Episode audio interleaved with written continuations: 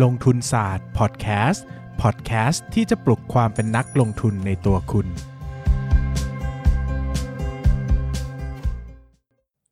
สวัสดีครับ ยินดีต้อนรับเข้าสู่รายการลงทุนศาสตร์พอดแคสต์รายการที่ชวนทุกคนพัฒนาความรู้ด้านการเงินและการลงทุนไปด้วยกัน วันนี้นะครับก็กลับมาพบกันอีกครั้งหลังจากที่ไม่ได้เจอกันนานมากนะครับ หลายคนก็บ่นว่าโอ้โหดีใจมากสบายหูนะครับไม่ต้องมาทนฟังพวกมันนะครับ ก็วันนี้อยู่กับนายปั้นเงิน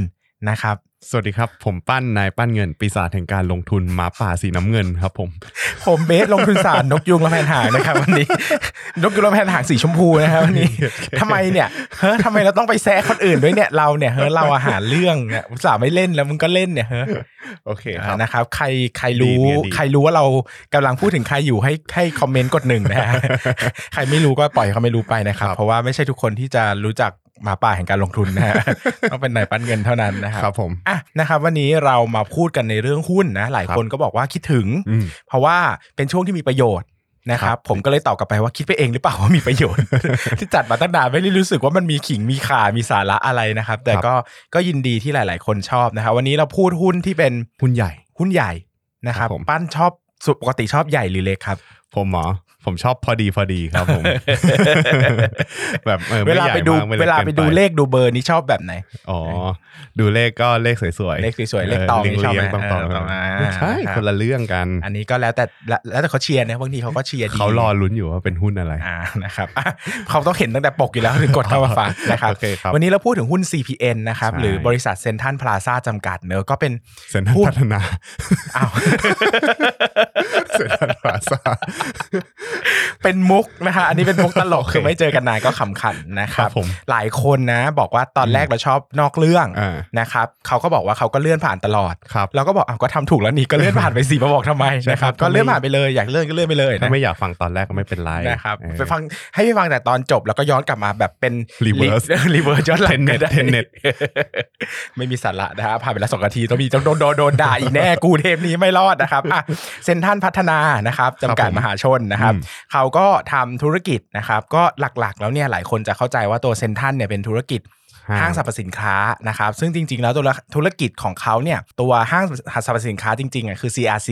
นะครับอืมก็อยู่ในตลาดหุ้นเหมือนกันเพิ่งเข้าใช่นะครับแต่ตัวที่เป็นเซ็นทรัลพัฒนาหรือ CPN เนี่ยเป็นธุรกิจอสังหาริมทรัพย์ให้เช่านะครับหรือธุรกิจที่เขาเรียกว่าเป็นกลุ่มศูนย์การค้านะครับ ซึ่งตัวธุรกิจโมเดลจะต่างกันเนอะห้างสรรพสินค้าเนี่ยคือมีพื้นที่ค้าปลีกเพื่อขายสินค้าอือฮึต้องการกำไรจากการขายอืมแต่อสังหาริมทรัพย์ให้เช่าเนี่ยมีพื้นที่ให้เช่าขายสินค้าอืมได้รายได้จากการเช่าครับนะครับดังนั้นถ้าพูดว่าธุรกิจแบบไหนมีรายได้มั่นคงกว่า อันนี้คงต้องตอบว่าเป็นอสังหาริมทรัพย์ให้เช่าใช่นะครับเพราะมันทำธุรกิจเป็นให้เช่าเป็นหลัก เนื้อขายดีไม่ดีก็ส่วนใหญ่รายได้จะค่อนข้าง คงที่แต่มันก็มีบางส่วนที่อาจจะรับรู้มาเกี่ยวข้องกับ ยอดขายบ้างอืมเลยก็แล้วแต่ไปเป็นส่วนะครับแบ่งเป็นส่วนแบ่งรายได้บ้างคือนะครับเขาจะเรียกว่าเป็นโซนพลาซ่ากับโซนห้างอ่า นะเพครับราะว่าถ้าเป็นห้างก็เป็นค้าปลีกของเขาอ่าใช่อ่าแต่ก็คือหลักๆ ถ้าจะไปซื้อค้าปลีกก็ไปซื้อ CRC เลยอืมนะครับก็ง่ายกว่าครับผมนะแต่คราวนี้เนี่ยตัวเซนทันพัฒนาเนี่ยก็มีรายละเอียดหลายๆอย่างที่น่าสนใจนะครับวันนี้ก็เลยยกขึ้นมาพูดคุยกันนะครับตัวธุรกิจของเขาเองเนี่ยก็อยู่เป็นชื่อห้างเซนทันพาซานะครับใช่อันนี้พูดถูกแล้วนะครับก็จะอยู่ในกรุงเทพและปริมณฑลเนี่ยทั้งหมด 15 แห่งอืมนะครับแล้วก็อยู่ที่ต่างจังหวัดทั้งหมด 18 แห่งครับนะแล้วก็อยู่ที่มาเลเซียอีกหนึ่งแห่งอืมนะครับแล้วก็มีตัวที่เป็นลักชัวรี่อะไรนะมเอาเลใช่ เอาเลวิลเลจวิลเลจนะครับที่มีดราม่าใช่ใหญ่โตกับใครนะ ไม่รู้ ใครจะไปรู้ล่ะใช่เอ้ยเอ้ยไม่รู้เราไม่รู้เราเรารู้ไม่อยู่รู้เราไม่รู้เออไม่รู้กับไม่รู้ power ไม่รู้ไม่รู้อย่างเดียวไม่รู้ไม่รู้เออนะกับครับ power อย่างสักอย่างหนึ่งใช่ไหมอ่าอ้าวมีปัญหากับโรงไฟฟ้าเหรอ power อะไรเออไม่รู้เหมือนกันอะนะครับ ก็คราวนี้นะครับตัวธุรกิจของเขาเนี่ยนอกจากเป็นถือส่วนที่เป็นเอ่อ ส่วนที่เป็นห้างแล้วเนี่ยหรือส่ส่วนที่เป็นอสังหาริมทรัพย์ตรงๆแล้วเนี่ยนะครับอือฮึก็ยังมีการถือสินทรัพย์ผ่านส่วนที่เป็นเงินลงทุนอื่นด้วยนะครับอ่าเช่นถือผ่าน G-Land G-Land นะครับ ซึ่งเป็นบริษัทเกี่ยวกับอสังหาริมทรัพย์ หรือใช่ว่าจะเป็นถือ mixed ผ่าน use อ่าโครงการเอ่อตัวกอง REIT หรือว่า property Trust fund นะครับอืมเช่น CPN REIT CPN CG นะคครัรับบผมคราวนี้นะครับภาพรวมนะครับอย่างที่พูดไปแล้วว่า ตัวที่อยู่ในกรุงเทพและปริมณฑลเนี่ยมี 15 แห่งนะครับตัว 15 แห่งเนี่ยก็แบ่ง contribute รายได้ประมาณอืมครึ่งหนึ่งตีกลมๆ ก็คือประมาณครับครึ่งหนึ่งของทั้งหมดนะครับครึ่งหนึ่งของรายได้ของเขาทั้งหมดต่างจังหวัดเนี่ยทริเอ่อ tribute รายได้ประมาณ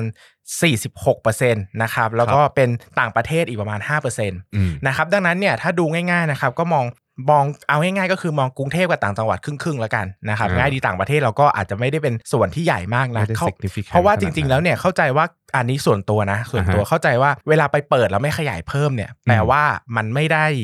มันไม่ได้ฟู่ฟ้าเอาอ่าง่ายๆคือมันไม่ได้แบบ success ขนาดนั้นที่จะขยายเพิ่มก็อะเปิดก็เปิดไว้มีสัญญงอืมสัญญาก็ทำต่อไป แต่ก็ไม่ได้แต่ก็ไม่ได้ขยายเพิ่มนะครัครับบคราวนี้เนี่ยก็จะมีตัวที่ถืออยู่ที่เป็นเงินลงทุนอื่นนะครับก็จะมี CPN REIT นะครับก็จะเป็นตัวที่ เอ่อจะเป็นตัวเซ็นทรัลปิ่นเกล้านะครับอืมเซ็นทรัลพระรามสองเซ็นทรัลพระรามสามใช่เชียงใหม่แอร์พอร์ตนะครับเซ็นทรัลครับผมพัทยาบีชนะครับแล้วก็จะมี CPN CG เนี่ยเป็นตัวออฟฟิศที่เซ็นทรัลเวิลด์นะครับ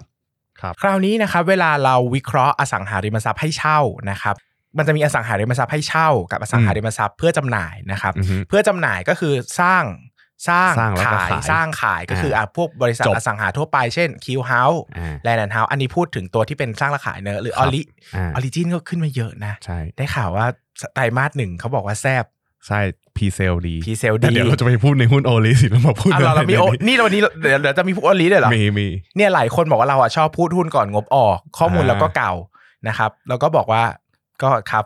ก็ใช่มันก็ก็ไม่เถียงก็เอาก็ครับก็ถูกต้องครับมันก็ได้เท่านั้นแหละครับนะอะครับผมคราวนี้เวลาดูอสังหาริมทรัพย์ให้เช่าเนอะไม่ว่าอืมจะเป็นบริษัทอย่าง CPN หรือว่าพวก property fund ทั้งหลายทั้งแหล่คือไม่ได้จำกัดเฉพาะ CPN CG หรือ CPN REIT นะครับคือทั้งหมดเลยนะสิ่งสำคัญที่ต้องดูคือ occupa- occupancy rate หรือใช่อัตราการเช่านะครัครับบปกติแล้วเนี่ยอัตราการเช่าของตัว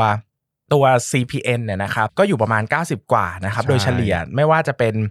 ทั้งกรุงเทพและต่างจังหวัดนะครับอืมกรุงเทพเนี่ยในวงเล็บคือกรุงเทพและปริมณฑลเนาะอือฮึนะครับแต่ต่างเอ่อต่างจังหวัดก็จะประมาณ 90%บวกหมดนะครับใช่ตัวต่างประเทศเนี่ยอยู่ที่ประมาณ 80%บวกครับนะครับจริง ๆ ก็ถือว่าค่อนข้างจะมิสเขาเรียกว่าอะไรล่ะ หลุด มาตรฐานของตัว CPN ไปนิดนึงอืมนะครับแต่ตัวด้วยความที่มันสัดส่วนมันน้อยมากนะครับภาพรวมของทั้งโครงการเนี่ยมันก็เลยยังภาพรวมของทั้งบริษัทเนี่ยมันเลยยังเกิน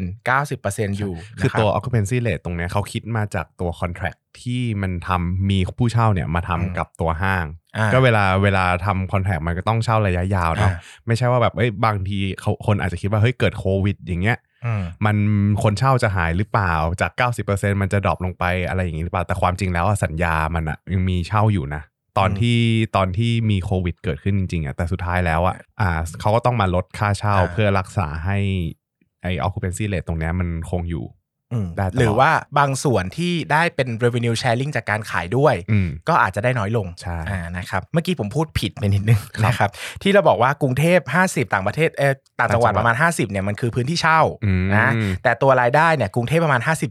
อืมอ่าต่างจังหวัดประมาณ 41 นะครับมันจะตัวรายได้ของกรุงเทพเนี่ยเหลื่อมๆหน่อยมันจะมากกว่า เพราะว่ามันจะค่าเช่าที่มันจะแพงกว่าใช่มันจะไปครับแพงตรงตัว price ของเขาอ่าตัว price ก็จะแพงกว่านะครับคราวนี้เนี่ยตัว ตัวภาพรวมนะครับของ CPN ก็จะประมาณนี้เลยนะครับอืมเวลาพูดถึง CPN เนี่ยหลักๆ แล้วเนี่ยไม่ค่อยไม่ค่อยมีคีย์ให้พุ่งไปจับเยอะแยะ หมายถึงว่าตัวธุรกิจเนี่ยไม่ได้เข้าใจยากขนาดนั้นนะครับใช่ก็คือหาที่มาหาเงินลงทุนมาอ่าแล้วก็เปิดเปิดห้างใหม่ ซึ่งหลักๆแล้วเนี่ยเวลาเขาจะขยายแบบนี้เนอะเราคิดภาพง่ายๆเวลาเขาจะขยายธุรกิจเนี่ยหนึ่งคือคุณก็ต้องขยายห้างใหม่อืม หรือว่าสองก็เขาขึ้นราคาค่าเช่าใช่นะครับซึ่งตัวขึ้นราคาค่าเช่าส่วนใหญ่ในยสัญญามันจะสักประมาณ 3 ปีอ่าฮะนะครับก็อาจจะขึ้นได้สัก 3 ปีครั้งนะคครัรับบหรือว่าขึ้น 3 ปีครั้งในยโดยเฉลี่ยเขาจะขึ้นสักปีละ2-3%เปอร์เซ็นต์อืมดังนั้น 3 ปีครั้งอาจจะขึ้นเฉลี่ยแล้วประมาณ6-7%ถึง 10%ก็ได้อืมนะครับแล้วแต่แต่พวกนี้มีดีลพิเศษเสมอถ้าเป็นธุรกิจที่เป็นแมกเนต นะครับ เช่นอะ After สมมุติ You ว่า after you MK Fuji อะไรสมมุติพวกนี้นะครับอืมก็จะมีการลดราคาพิเศษอืมอ่าเขาอาจจะมีการเอ้ยอยากให้แบรนด์มาตั้งที่ห้างก็อาจจะลดราคาให้อ่านนะครับ อันนี้ขึ้นอยู่กับว่าใครมีความสามารถในการเจรจามากกว่ากันใช่นะครับ แต่พวกแบรนด์ชื่อดังเนี่ยก็จะมีโอกาสที่ต่อรองได้มากกว่าครับนะครับ แต่ถ้าเป็นห้างที่ดังกว่าแบรนด์เนี่ยก็อาจจะสู้ไม่ได้อันนี้ก็แล้วแต่อืมนะครับ แต่โดยส่วนใหญ่แล้วเนี่ยมันก็จะมีกลุ่มลูกค้าประจำนี่แหละที่เขาก็ไปกับเขาอะไรอย่างเงี้ยนะครับแล้วก็จะได้เขาเรียกว่ามีราคาพิเศษเนาะคราวนี้เนี่ยหลายคนก็จะรู้สึกว่าเฮ้ยแล้วเวลาเซ็นทรัลไปเปิดนะครับเซ็นทรัลไปเปิดเนี่ยมันจะมีปัญหาไหมว่าจะไม่มีผู้เช่าใด ๆ หรือเปล่าอืมนะครับก็ต้องอธิบายอย่างนี้ว่าตัวเซ็นทรัลเนี่ยตัวเซ็นทรัลเครือเซ็นทรัลจีเนี่ยมันเป็นธุรกิจขนาดใหญ่นะครับอืมหนึ่งคือเขามีห้างสรรพสินค้าอยู่แล้วก็คือ CRC ครับถูกไหมสองคือเขามีตัวที่เป็นเอ่อพลาตัวซ่าร้านอาหารอ่าเซนเทลร้านอาหารอ่าก็คือพวกร้าน KFC อ่าออโตย่าอะไรเอ่อโซนสื่ออะไรที่ CRG เออของแกเออ CRG ที่มันจะมีชื่ออ่าญี่ปุ่นญี่ปุ่นเยอะๆนะครับ แล้วก็ผมนอกนั้นจะมียังมีซูเปอร์สปอร์ตอ่านะครับซูเปอร์สปอร์ตแล้วก็มีตัว Power by power by ที่ถือผ่านโรบินสันใช่นะครับมี B2S นะคครัรับบที่เอ่อเซ็นทรัลออนไลน์อ่าเซ็นทรัลออนไลน์ที่ก็เพิ่งเอ่อ tender offer อะไรก็ว่ากันไปอืมนะครับนอกจากนี้ก็ยังถือหุ้นในเครือเซนด้วยอืมนะครับเซนก็คือพวกตำมั่วนะครับอ่าหรือเซนรีสอร์ทครับอะไรก็ว่าไปนะครับก็คือจริง ๆ แล้วเนี่ย แค่เขาไปเปิดอะ มันก็มีมีคนลง เออ มันมีเครือของเขาที่จะพร้อมไปเปิดอยู่แล้วอ่านนะครับ ดังนั้นเนี่ยเวลาเซ็นทรัลไปเปิดเนี่ยนะครับ มันไม่ได้เขาเรียกว่ามันไม่ได้ไปแบบไปแบบ community mall ที่ไปเปิดแล้วบางทีก็มีแต่ต้องหาแบรนด์อะไรก็ไม่รู้จักอ่าไม่รู้จักเลยอะไรเงี้ยคครัรับบเวลาตัวเซ็นทรัลไปเปิดเนี่ยหนึ่งก็คือแบรนด์ค่อนข้างจะ trust ในการไปเปิดมากกว่า เพราะเขารู้ว่าจริงๆเซ็นทรัลจะไปเปิดเนี่ยเขาทำ feasibility พอสมควรว่าอืมที่ที่ไปอยู่เนี่ยมันขายได้จริงอ่ามี demand มี demand จริงมีนะ traffic เข้ามามี traf fic จริงดังนั้นเนี่ยมันก็เราก็เชื่อได้ระดับหนึ่งนะครับครับแต่สิ่งหนึ่งที่ปฏิเสธไม่ได้เลยก็คือทุกทุกที่ในโลกมี prime prime area หมดอืมเนาะดังนั้นเนี่ยยิ่งเปิดทะลุพรามแอเรียเข้าไปเท่าไหร่นะครับ พื้นที่ที่เป็นพรามแอเรียมันก็จะน้อยลงนะครับอ่าฮะอย่างกรุงเทพทุกวันเนี้ยจะมาเปิดห้างเซ็นทรัลเนี่ยมันก็ไม่รู้จะเปิดตรงไหนแล้วเข้าใจไหมอ่ามันก็แน่นไปหมดแล้วคือห้างมันก็แทบจะชนห้างกันอยู่แล้วทุกวันนี้อ่าคือใช่ทุกเส้นทุกสถานีรถไฟฟ้ามีห้างรองรับหมด ไม่ว่าจะเป็นห้างเล็กห้างใหญ่เนอะโดยทั่วๆไปเนอะอืมอืมมันก็กลายเป็นว่าตอนนี้ถ้าเอากรุงเทพและปริมณฑลมันก็แน่นไปหมดแล้ว ไปต่างจังหวัดบางทีไปก็ตัวดีมานก็ไม่ได้แข็งแรงเนอะอย่างอือฮึที่เราไปถ้าใครเคยไปเซนทรันที่ภูเก็ต ก็จะรู้ว่าดีเฟมานสหลัติกวัลภูอ่าเก็ตมาใช่ไหมมาจากชาวต่างชาติ มาจากชาวต่างชาติเลยเพราะไม่มีชาวต่างชาติก็เงียบอืมหรือว่าเชียงใหม่อย่างเงี้ยเราก็จะรู้ว่าตัวของคนจีน คนจีนด้วยแล้วก็ตัวของคนที่คนเชียงใหม่เองเขาไม่ได้เป็นคนที่ค่าของชีพสูงอ่าดังนั้นใช่การจะไปเดินห้างไปอะไรอย่างเงี้ยมันก็ไม่ได้แบบไม่ได้เฟื่องฟูขนาดนั้นอืมอันนี้ก็ขึ้นอยู่กับลักษณะพื้นที่ที่ไปด้วยอือฮึนะครับดังนั้นเนี่ยเวลามองเซ็นทรัลพัฒนาเนี่ยใครจะมองว่าเขาจะมีโกรธ ปีละกี่แห่งกี่แห่งอันนี้ต้องระวังอือฮึเพราะว่าการขยายห้างมันไม่ได้ง่ายขนาดนั้น แล้วเราก็ไม่สามารถนำการเติบโตในอดีตมาพิจิตอนาคตด้วย เพราะว่าห้างมันคือพื้นที่ขนาดใหญ่เนาะอืมแล้วถ้าเราบอกว่าเฮ้ยเราพิจิต MK predict after you จากการขยายสาขาในอดีต มันพอได้เพราะเขาโตไปกับห้างและห้างรูมันยังไม่เต็มเนาะอ่าฮะแต่การเอาห้างไปตั้งเนี่ยมันใช้เงินเยอะใช้ใช่ครับ feasibility สูงโอ้ทุกอย่างมันมหาศาลมาก ดังนั้นกว่าจะเปิดแต่ละที่เนี่ยข่าวมันมาเป็น 5 ปี 6 ปีกว่าจะเปิดอะอืมเซ็นทรัลศาลายาเซ็นทรัลเออมหาชัยมันข่าวมันมาเป็น 10 ปีกว่าจะแบบเข้าใจไหมมันไม่ได้มาแบบปี 2 ปีแล้วเปิดเลยดังนั้นการเห็น growth แบบมหาศาลเนี่ยยากนะครับใช่แล้วก็ตัวของเซ็นทรัลพัฒนาเองเขาก็มีการใช้ตัวพวก REIT พวกเนี้ยมาอืมช่วยในการทุ่นแรงในการลงทุนนะครับอ่าเพราะว่าใช่เขาจะได้ไม่ต้องถือ asset เยอะ ไม่ต้องเป็นหนี้เยอะด้วยนะนะครับแล้วก็ตัวปี 61 นะครับ ตัวบริษัทของ CPN เนี่ยได้เข้าลงทุนในบริษัท g l a n นะครับอ่าฮะหรือหลายๆคนก็เรียกกันว่าแกลนนะแกลน เรียกว่าแกลนอ๋อเหรอแปลว่าต่อม g l a n นะครับ g l a ครั n บผมพูดเล่นนะครับ ก็ถือในสัดซื้อในสัดส่วน 67.53%นะครับ ซึ่งตัว g l a n เนี่ยก็จะมีสำนักอาคารสำนักงานที่ The Nine Tower นะครับมีอือฮึ Unilever House นะครับตรงพระรามเก้าเนอะอืมนะครับแล้วก็มีต่างๆว่าไปนะครับก็ก็ถือก็ถือเป็นแอสเซทอะนะครับก็ได้รายได้จากการให้เช่าพื้นที่เหมือนกันนะครับดังนั้นเนี่ยส่วนใหญ่แล้วเวลาเราดู CPN เนี่ยเราก็ดู P กับ Q เนอะ ใช่ P ก็คือราคาเขาจะได้ขึ้นเมื่อไหร่ราคาเช่าแล้วก็อ่า Q เนี่ยเราดูง่ายๆก็คือ occupancy rate กับคูณกับพื้พื้นนที่ที่ที่เขามีนะคครัรับบ ผม ซึ่งเรามองว่าอนาคตการเติบโตของเขา ถ้าจะโตแบบเห็นภาพเร็วๆเนี่ยคงต้องผ่านการซื้อกิจการอะไรเงี้ยเป็นหลักมากกว่า อ่า เพราะว่าการจะไปปลูกเองเนี่ยมันก็แน่น ๆ เหมือนกันเนาะใช่ใช่นะครับในแล้วปก็ระเทศไทยค่อนข้างแน่นนะ เพราะว่าอืม ล่าสุดที่เห็นเขาจะเปิดก็มีอยุธยาเออ กับที่ไหนไม่รู้อีกที่หนึ่ง ซึ่งพอมันไป area พวกนี้มันเป็นแบบ มันไม่ A แล้วอะเออมันเป็นเออ B หรือ B บวกเงี้ยใช่บางทีเราก็ไม่มั่นใจว่ามันจะ success คุ้มไหมเพราะว่าจริงๆปกติเนี่ยคือตัวซีเอ่อตัวเซ็นทรัลเนี่ยเขาถือโรบินสันอยู่ด้วยเนอะตัวเซ็นทรัลอือะมอืมซึ่งจริง ๆ แล้วเวลาไปเล็กๆอะเขาจะส่งโรบินสันไปไปก่อนเพราะว่ามันจะเหมาะมากกว่าอือฮึมันคือบางทีมันไม่ต้องการห้างใหญ่คือเซ็นทรัลไปแล้วมันต้องใหญ่ไงเนาะแต่บางทีเขาก็ส่งใช่โรบินสันไปเพราะว่าบางทีจังหวัดเล็กๆอะมันไม่ได้ต้องการมันมันไม่ได้มี demand เยอะเซ็นทรัลไปแล้วมันไม่คุ้มอะไรอย่างเงี้ยนะครับอืมแต่ บริษัทมันก็ต้องขยายอะนะมันก็เป็นการอือฮึฟอร์สส่วนหนึ่งมันก็อาจจะเป็นเทรนด์ของการ modernization ในการขยายตัวของสังคมเมืองด้วยอือฮึนะครับสุดท้ายที่ผมจะฝากไว้ก็คือเรื่องของส่วนแบ่งตลาดนะครับถ้ามองเป็นส่วนแบ่งตลาดของเชิงพื้นที่เนอะนะครับอันดับหนึ่งเนี่ยก็จะเป็นเซ็นทรัลพัฒนานะครับก็คืออยู่ที่ 22.8%นะครับแล้วก็กลุ่มเดอะมอลล์เนี่ยอยู่ที่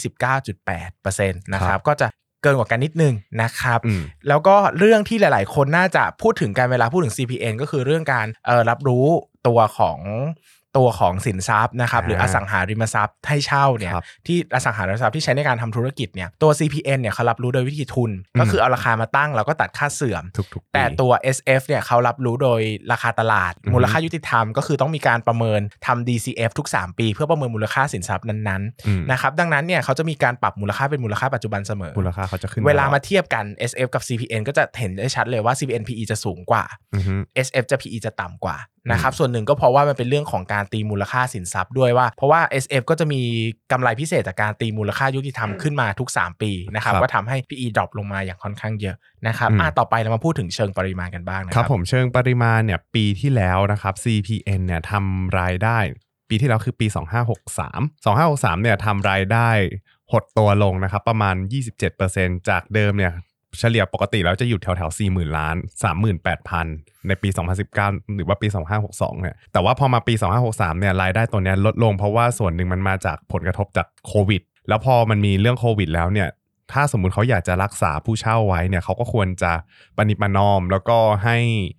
ให้ค่าเช่าลดลง แล้วก็มีส่วนแบ่งอะไรเงี้ยที่น้อยลงตามสัญญาของแต่ละเจ้านะครับ เพราะว่าถ้าเกิดว่าเราไปดูที่อ่า occupancy rate จริง ๆ แล้วเนี่ยในสัญในใน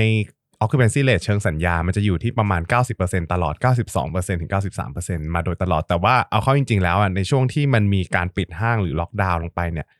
อ่ามันมีคนมาเปิดได้ไม่เท่าไหร่เอง occupancy rate จริง ๆ ที่มันเกิดขึ้นน่ะมันจะอยู่แถวๆสิบเปอร์เซ็นต์เท่านั้นเองจากเก้าสิบเปอร์เซ็นต์กว่า อืมอืมก็คือมันหายไปเพราะว่ามันบางธุรกิจมันไม่สามารถเปิดได้ไงอย่างเช่นร้านอาหารอย่างเงี้ย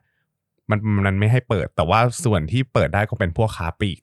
ที่เขายังอืมเออที่ที่ทางรัฐเขายังให้เปิดอยู่ ซึ่งตรงเนี้ยมันก็เลยส่งผลกระทบ แต่ว่าพอมาในช่วงเดือนสี่เดือนห้าแล้วก็เดือนหกอะไรเงี้ยมันก็เริ่มเริ่ม recover กลับมาอืมนะครับ ส่วนของ traffic ก็มีมีผลเหมือนกัน เพราะว่าถ้าสมมติว่ามันเกิดโควิด คนมันไม่เข้าคนเข้าไม่ได้เนี่ย มันก็ต้องส่งผลกระทบกับรายได้ของผู้เช่าที่อยู่ข้างใน ถ้าเกิดว่าเราไปดูที่ตัว traffic อะครับ ก่อนที่ก่อนที่อ่ามันจะเกิดโควิด ระลอกแรกอะครับ อ่า มันอยู่ที่ประมาณ 85-95%พอมันเกิดการระบาด outbreak ในช่วงเดือนมีนาจนถึงช่วงพฤษภาเนี่ยที่มันมีล็อกดาวน์ด้วยนะครับสัมสัดส่วนของคนเข้าห้างเนี่ยมันอยู่ที่ประมาณ 20-30%ของ traffic ทั้งหมดนะครับแล้วก็พอสถานการณ์มันเริ่มผ่อนคลายแล้วเนี่ยช่วงกลางปีที่แล้วมันก็เริ่มกลับมา 40-60%แล้วก็ขยับมาที่ 85%ซึ่งถามว่ามันกลับเข้ามาเท่ากับช่วงก่อนหน้านี้ไหม จากข้อมูลที่เซ็นทรัลเขาเก็บมาก็คือตั้งแต่ปลายปีที่แล้วก่อนที่จะมีระลอกสองอะอืมสัดส่วนของคนเข้าอะมันก็ไม่ได้เยอะเท่ากับช่วงก่อนที่จะเกิดโควิด อืม มันมันกลายเป็นว่าคนก็เข้าห้างกันน้อยลงแล้วหรือไม่ก็มันอาจจะมีมาตรการบางอย่างที่เขาก็ทำให้คนไม่ค่อยอยากจะเข้าห้าง หรือไม่คนก็ไม่มีตังค์เข้าห้าง เศรษฐกิจพังเศรษฐกิจย่ำแย่มากไม่มีเงินไปกินข้าวห้างทำข้าวบ้านกินดีกว่านะครับใช่ครับผมก็ถ้าเกิดว่าเราดูอย่างเงี้ยรายได้หลักอะมันก็จะ ลดลงเพราะว่าเขามีการยกเว้นหรือว่าลดค่าเช่าตัว P ก็เลยลดลงอย่างที่บอกไปเมื่อกี้นี้นะครับผมอืมในขณะเดียวกัน gross profit margin เนี่ยมันก็ลดลงตาม เพราะอะไรเพราะว่าค่าใช้จ่ายส่วนใหญ่ต้นทุนส่วนใหญ่ที่มันเกิดขึ้นกับธุรกิจพื้นที่ให้เช่าตรงเนี้ยมันเป็นค่าเสื่อม มันมีแต่ค่าใช้จ่ายคงที่ค่าเสื่อมอ่าอะไรพวกเนี้ยมันก็ทำให้ตัวของ gross profit margin เนี่ยลดลงไปจากเดิมนะครับ จากเดิมปี 2562 มันอยู่ที่ประมาณ 50.7%ปี 2563เนี่ยมันอยู่ที่ 40%หายไปประมาณ 10% gross อืม profit margin แต่ในขณะเดียวกันเนี่ยเดี๋ยวก่อนนะ จากเท่าไหร่เป็นเท่าไหร่นะ จาก 50%เป็น 40%ประมาณนี้ หายประมาณสิบเปอร์เซ็นต์10%โอเคครับผมคือดิจิตตัวเลขหายไปอ่าครับผมอะถ้าถ้าเออมันถ้าหายไป เออแล้วแต่มันหายได้หลายแบบอะใช่ถ้ามันไปแต่ว่าแต่ว่าถ้าห้าสิบเป็นสี่สิบแล้วถ้าถ้าเทียบถ้าเทียบ gross profit margin อะเป็นอืมตัว sizing ของมันอะมันหายไปประมาณ 42เปอร์เซ็นต์เข้าใจเข้าใจเอออันเนี้ยหายไป 42เปอร์เซ็นต์ครับผมถ้าเกิดว่าไปดูเนี่ยช่วงที่เขาคือยังไงอะเซนทันเขารู้อยู่แล้วแหละว่าตัวคอสอ่าคอสตรงเนี้ยมันคงที่รายได้หายไป ดังนั้นแล้วสิ่งที่เขาคุมได้เขาจะไปคุม SG&A แทน SG&A เนี่ยเขาเลือกที่จะคุมพวกอ่าจ้างเอาซอร์สน้อยลง จ้างพนักงานน้อยลง อะไรก็ตามที่มันเกี่ยวกับ operating ต่างๆ เนี่ยเขาก็มีการลดค่าเช่าตรงนี้อ่าไม่ใช่ลดค่าเช่า ลดค่าใช้จ่ายเกี่ยวกับการบริหารตรงนี้ได้นะครับ ผมก็ fixed cost กับกับพวกค่าใช้จ่ายผันแปรตรงเนี้ยมันสามารถลดลงไปได้เยอะอยู่เหมือนกัน SG&A นะครับ SG&A to revenue เนี่ย ถามว่าเราเขาลดลงไปได้เยอะไหมก็ไม่ได้ลดลงไปได้เยอะ คือเพราะว่ามันพอมันเทียบกับรายได้ที่มันลดลงตามอะตัวสัดส่วนตรงเนี้ยมันเลยขยับจากอ่าสิบเจ็ดเปอร์เซ็น ในปีที่แล้วมันขึ้นมาสิบแปดเปอร์เซ็นแต่ว่าถ้าเทียบกันที่ตัว SG&A ที่เป็นเขาที่เป็นปริมาณของเขาจริง ๆ เนี่ย มันลดลงอืมใช่ แต่ว่ามันลดลงบนรายได้ที่ลดลงเยอะกว่า มันก็เลยทำให้ SG&A to sale อะในภาพของงบปีที่ผ่านมามันเพิ่มขึ้นอืมนะครับผม ดังนั้นแล้วเนี่ยพอลงบรรทัดสุดท้ายเนี่ย net profit มันลดจาก 11,620 ล้าน เหลืออยู่แค่ 5,621 ล้านอืมก็คือหายไปประมาณ 50%เลยอืม ก็เนี่ยแหละครับมันมันมาจากสาเหตุหลัก ๆ ก็มาจากตัวของอ่าพวกคือคือนอกเหนือจากพื้นที่ห้างที่เขามีให้เช่าเองแล้วเนี่ยเขายังมีถือพวกกองรีดอยู่ประมาณ 20%คือ CPN เนี่ยครับเขาจะรับรู้ CPN CG CPN REIT แล้วก็อ่าตัว REIT ของ G-Land เนี่ยเป็นเงินลงทุนในบริษัทร่วมนะครับอืมผมในในสินทรัพย์ แล้วก็รับรู้ด้วยวิธีส่วนได้เสีย ส่วนได้ส่วนเสีย อ่า ส่วนได้ส่วนเสีย ได้เสียอะไรเราโอ้ส่วนได้ส่วนเสียครับผม แล้วแล้วก็จะมีรับรู้กำไรเนี่ยเป็นส่วนแบ่งกำไรในบรรทัดอ่าส่วนแบ่งกำไรจากบริษัทร่วม อืมอืมนะครับผมก็ตรงนี้ก็จะได้น้อยลงตามเช่นกัน ดังนั้นแล้วเนี่ย net profit ก็เลยลดลง ถ้าเกิดว่าไปดูที่ net profit margin นะครับ net profit margin เนี่ยมันจะอยู่ที่อ่าคือ net profit margin เนี่ยจะลดลงไปประมาณห้าห้าสิบเดี๋ยวกันนะ ห้าไม่ใช่ net profit margin ลดลง net profit อะลดลงไปประมาณ 51%นะครับซึ่งถ้าเกิดว่าเราลองไปดูในแต่ละธุรกิจอะคือจริง ๆ แล้วอะ revenue ของเซ็นทรัลทั้งหมดอะมันจะถูกแบ่งออกเป็น retail พื้นที่ retail ที่เป็นพื้นที่สำหรับการค้า พื้นที่อาหารสำหรับพวกศูนย์อาหารพื้นที่อ่าแล้วก็มีโรงแรมมีมีอสังหาริมทรัพย์เพื่อขายด้วยถ้าไปดูแต่ละธุรกิจอย่างเงี้ยครับ retail เนี่ยลดลงประมาณ 25%อ่า ศูนย์อาหารเนี่ยลดลงประมาณ 47.6%เพราะว่ามันมีล็อกดาวน์ปิดห้างศูนย์อาหารมันก็แทบจะไม่มีคนมาใช้เลย แล้วก็โรงแรมเนี่ยโรงแรมเขามีลงลงทุนในฮิลตันพัทยา ซึ่งพอมันเกิดโควิดเขาก็เลยถือโอกาส renovate ไปเลย renovate ใช่ แล้วก็เพิ่งเปิดแล้วแต่ว่าตัว hotel ของเขาก็ยังถือว่าดีนะ ยังมีกำไรอยู่อืมครับผมน่าจะเป็นมาจากนักท่องเที่ยวไทยอืมเพราะว่า ต่างจังหวัดยังมีข้อดี เพราะว่ายังมีคนไปเนาะอ่าใช่กรุงเทพอะเหนื่อย เพราะว่าอืมคนคนไทยก็ไม่นอนโรงแรมกรุงเทพอยู่แล้วอะไรใช่เงี้ยรู้สึก CPN จะมีโรงแรมอยู่ตามต่างจังหวัดอืมมากกว่า คือไม่มีไม่มีในกรุงเทพอะครับ อืมส่วน residential ที่เขาเป็นอสังหาริมทรัพย์เพื่อขายเนี่ยก็ทำรายได้ได้น้อยลงนะครับ ก็ยังถือว่าโอนได้น้อยลง เพราะว่ามันมีเรื่องคนก็อยากจะเก็บเงินอะ อืม บางทีก็เลือกที่จะเลื่อนการโอนไปก่อน หรือว่าเลือกที่จะทิ้งเงิน ก็คือต้องพูดว่าอันจนี้ไปเลยริงๆ CPN เนี่ยมีอสังหาริมทรัพย์เพื่อจำหน่ายด้วย ใช่ แต่น้อยครับนะครับผมโดยส่วนใหญ่ก็จะเป็นโครงการที่อยู่ใกล้ๆกับเซ็นทรัลนั่นแหละครับแล้วผก็มขายควบคู่กันไป อ่า ครับผม แล้วก็ปีที่ผ่านมาเนี่ยมันมีเรื่องของ TFRS 16 เรื่องสัญญาเช่าตัวเนี้ยเข้ามาด้วยมันทำให้การรับรู้อ่าต้นทุนค่าเช่าอะลดลง แต่ว่าไปรับรู้เป็นค่าเสื่อมราคาเพิ่มขึ้นอืมจากสัญญาเช่าต่างๆ หรือว่าสิทธิ์ในการใช้พื้นที่ต่างๆนะครับผม แล้วก็มันมีการจัดการต้นทุนได้ดีขึ้นก็เลยทำให้ อ่าสุดท้ายแล้วอะ net profit อะมันหายไปประมาณ 51%อืมนะครับแต่ว่าถ้าเกิดว่าเราไปดูของฝั่งสถานะการเงิน นะครับผม asset หลักๆ ของโอ้ CPN เสียงเปิดกระนี่ยดังมาก นายปั้นเงินนี่นายนายใช้โพยเหรอนายไม่ได้จำมาพูดเหรอเอาเราเตรียมข้อมูลมาดีครับผมโอ้ยเราเราก็ต้องเราไม่ใช่มีกกระระดาดาษษนะ เราจำได้ทุกอย่างโอ้โหครับสุดยอดเลยครับ ครับก็ asset เนี่ยอสังหาริมทรัพย์เพื่อการลงทุนเนี่ยของเขาเนี่ยจะอยู่ที่ประมาณ 1 6 0 0 0 0 ล้านเป็น asset หลักนะครับแล้วก็มีเงินสดอยู่ประมาณ 9,000 กว่าล้าน ซึ่ง CPN เนี่ยเป็นบริษัทที่มีเงินสดเยอะอืม มากเหมือนกันนะครับแล้วก็ถ้าไปดู liability เนี่ย liability เงินกู้ส่วนใหญ่ของเขาอะครับเป็นเงินกู้ที่เป็นสัญญาเช่าซะเป็นส่วนใหญ่ ก็คือพอมันมีเรื่อง TFIS 16 เข้ามาเนี่ยมันทำให้เขาต้องรับรู้หนี้สินจากสัญญาเช่าเพิ่มขึ้นนะครับประมาณตรงเนี้ยค่าอ่ามูลค่าตรงเนี้ยมันอยู่ที่ประมาณ 40,000 กว่าล้านบาทนะครับแล้วก็มีเงินมัดจำค่าเช่ารับล่วงหน้าอยู่ที่ประมาณ 30,000 ล้านบาท ส่วนเงินกู้เนี่ยเงินกู้ของเขาอะครับระยะยาวมันจะอยู่ที่เงินกู้ระยะยาวอยู่ที่ประมาณสองประมาณ 30,000 ล้านบาท แล้วก็ระยะสั้นอยู่ที่ประมาณเกือบเกือบ20,000 ล้านบาท ซึ่งพอเอามาเทียบเป็น DE ratio แล้วอะ DE ratio จริงๆอะมันจะอยู่ที่ 1.88 เท่าอืมอืมแต่ว่าถ้าเกิดว่าไปดูว่าเป็น net DE net DE ก็คือเอา IBD หรือว่าหนี้สินที่มีภาระดอกเบี้ย ลบออกจากแคชที่เขามีเนี่ย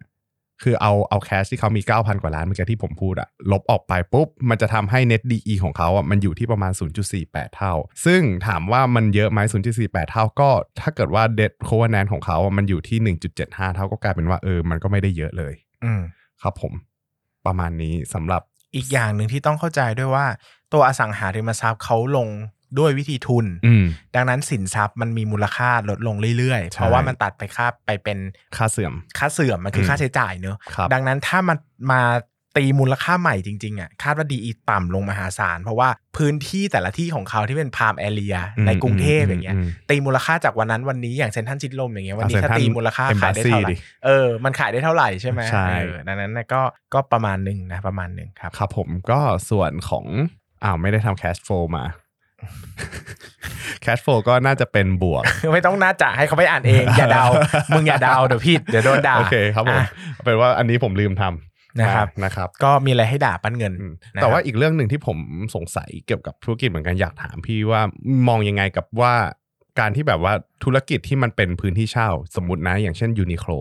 อืมยูนิโคลที่มันเช่าอยู่ในเซ็นทรัลส่วนใหญ่อย่างเงี้ยครับเขามีช่องทางออนไลน์ของเขาอื มมันเป็นไปได้ไหมว่าในอนาคตอะพอเขามีช่องทางออนไลน์แล้วอะแล้วเขาเริ่มมีกระจายตัวออกไปตามพื้นที่ต่างๆ อย่างเช่นตรงพัฒนาการบ้านน้องหกอืมมันก็จะมีบ้านน้องหก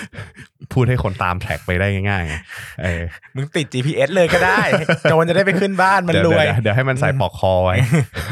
ครับ ก็ตรงอย่างตรงนั้นอะ มันสามารถกลายเป็นว่าเฮ้ยอนาคตผู้เช่ามันจะไปเปิดอย่างเช่นว่าแบบอะไรก็ตามที่มันจะต้องสัมผัสของอย่างเงี้ยอืมเขามีโอกาสไหมที่จะขายผ่านช่องทางตรงนั้นได้น้อยลง แล้ว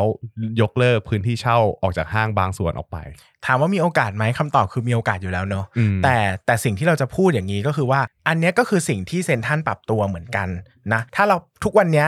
ถามว่าใครไปเดินเซ็นทรัลไปซื้อของในเซ็นทรัลบ้างอืมเซ็นทรัล department store ใช่ น้อยมาก ส่วนใหญ่คือเขาก็ไปเดินไปห้างไปกินอืมข้าวนะครับ แล้วถ้าเดินมันเป็นผ่าไลนฟ์สไตล์มากกว่าเออเดินผ่านแล้วเฮ้ยนึกได้อันนู้นอันนี้ก็ซื้ออะไรเงี้ยใช่แล้วว่ามันก็มีคนส่วนหนึ่งที่ไปห้างแล้วก็ไปช้อปปิ้งเออมันก็มีคนอีกส่วนหนึ่งที่ไปช้อปปิ้งก่อนแล้วค่อยไปทำอย่างอื่นอืมซึ่งเราคิดว่าสองส่วนเนี้ยมันส่งเสริมซึ่งกันและกันเนาะอือฮึดังนั้นเนี่ย เวลาเราดูเทรนด์อะมันไม่เหมือนต่างประเทศต่างประเทศเนี่ยคือตัวของห้างสรรพสินค้า คืออมเปิดประตูเข้าไปอะมันก็คือเหมือนเซ็นทรัล department store เลยคือมันไม่มีอะไรเลยอือฮึไม่มีร้านอย่างอื่นเลยคือเข้าไปก็ช้อปปิ้งเลย แล้วก็เช็คเอาท์ออกอะไรอย่างเงี้ยอืมแต่ถ้าเป็นในไทยมันมีศูนย์การค้าอย่างอื่น มันมีอะไรให้ให้เดินเล่นแล้วอือฮึ เขาต้องพูดอย่างนี้ว่าประเทศไทยมี Public Space น้อยอ่าคือมันไม่มีส่วนสาธารณะ มันไม่มีสวนสาธารณะ ไม่มีอะไรแล้วประเทศไทยเป็นเมืองร้อน มันไม่ใช่เหมาะคือเข้าใจป่ะจะให้ไปเดินในฟุตบาทไปอะคิดสภาพปิกนิกเออปิกนิกเราจะไปไหนอะชีวิตวันหยุดเราเราจะมีแฟนไปเดทจะไปเดินที่ไหนไปเดินริมฟุตบาท มันถือเป็นเอกลักษณ์ที่ดีใช่ไหมนะก็ดีมากสำหรับห้างเออ คนมันก็ไปไหนมันก็ไปห้างเนเออะอแล้วบางทีเออมันก็กลายเป็นว่าเออมันมี traffic อะมันก็ยังอืมมีประโยชน์อยู่แต่ถามว่าไอ้ตัวที่เป็นค้าปลีกแท้ๆเลยอะถามว่าอืมมันมีการกระจายไปไหมทุกคนก็กระจายไปออนไลน์หมดแหละ เพราะว่าต้นทุนมันต่ำกว่าแต่ถามว่าใช่ในพามแอเรียเราก็ยังเชื่อมั่นว่ามันก็ยังจำเป็นยู่ต้องมีคนเช่ามาอืมเพื่อให้อย่างน้อยมีคนมาเดินก็อาจจะซื้อของกลับอ่าไป มันก็ยังมันก็ยังมีดีมานส่วนหนึ่งอยู่ที่มันยังอยู่เนาะอืมนะแต่ก็แต่ถ้าต่างจังหวัดอะบางทีสมมติว่าไปเปิด แล้วมันอยู่ไกลๆ เราต้องขับรถออกไป 30 นาทีเพื่อไปห้างสมมตินะ แล้วก็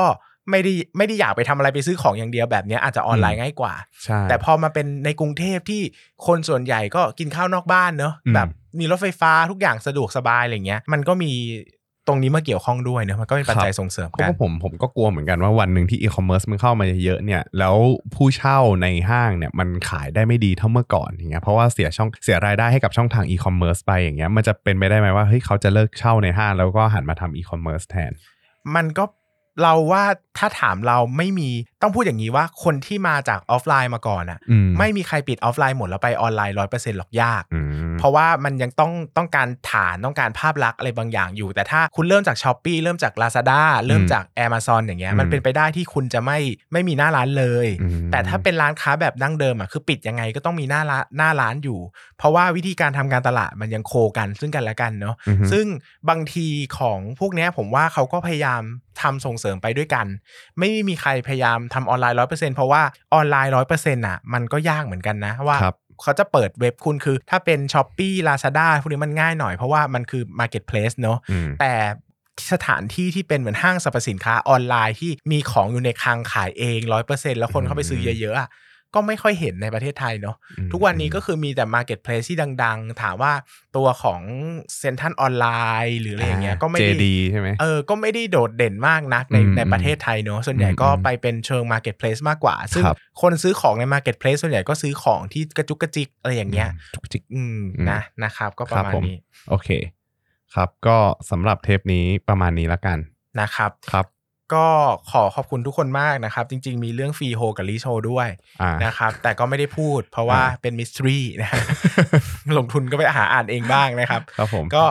จริง ๆ ในในออฟเดย์หรือว่าในเออข้อมูลของเซนทรันทำมาเยอะ แล้วก็ดีมากเลยนะ ก็ไปอ่านได้นะครับจริงๆก็จะมีคือจะเอามาแบ่งเป็นพูดบทมันยากเออฟรีโฮลิสโฮจริง ๆ ก็สำคัญแต่ก็แต่ก็ไม่ได้ ไม่ได้ significant มากสำหรับอืมตัวที่เป็นบริษัทเนอะมันไป significant มากกับในตัวของกองกองทุ lead นนะเออพวกนั้นใช่มากกว่านะครับ ก็เลยแต่อาจจะไม่ได้ไฮไลท์แต่ออฟให้เดย์เขาก็พูดเยอะนะอืมในในในช่วงท้ายๆอย่างเงี้ยนะเกี่คยรับวกับก็กองลีดลองไปฟัง Opp Day ประกอบด้วยก็ได้นะใช่ครับอันนี้เพราะก็เรามาพูดจริงๆ เรามาพูดเซ็นทรัลพัฒนาไงก็ถูกแล้ว ถ้าอ่าคุณอยากอยากฟังอ๋อก็เรื่อง CPNREIT CPN เอ CG อก็ต้องไป ใช่คุณก็ไปฟัง CPNCG หรือ CPN มึงจะเหวี่ยงมาก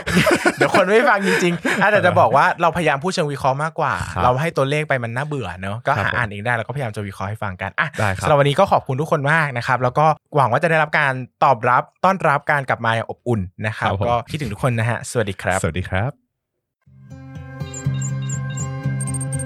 อย่าลืมกดติดตามลงทุนศาสตร์ในช่องทางพอดแคสต์เพลเยอร์ที่คุณใช้ แล้วกลับมาปลุกความเป็นนักลงทุนกันใหม่ใน